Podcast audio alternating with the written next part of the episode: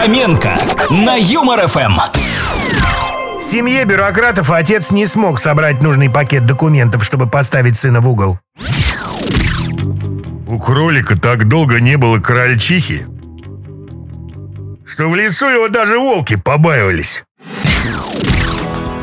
Терпеть не могу красивых женщин, они не дают мне спокойно наслаждаться тихим семейным счастьем. Поставил на будильник песню Ольги Бузовой. Организм сам просыпается на пять минут раньше, чтобы ее не слушать. У долгожителя так долго пролетала перед глазами вся жизнь, что он прожил еще два года.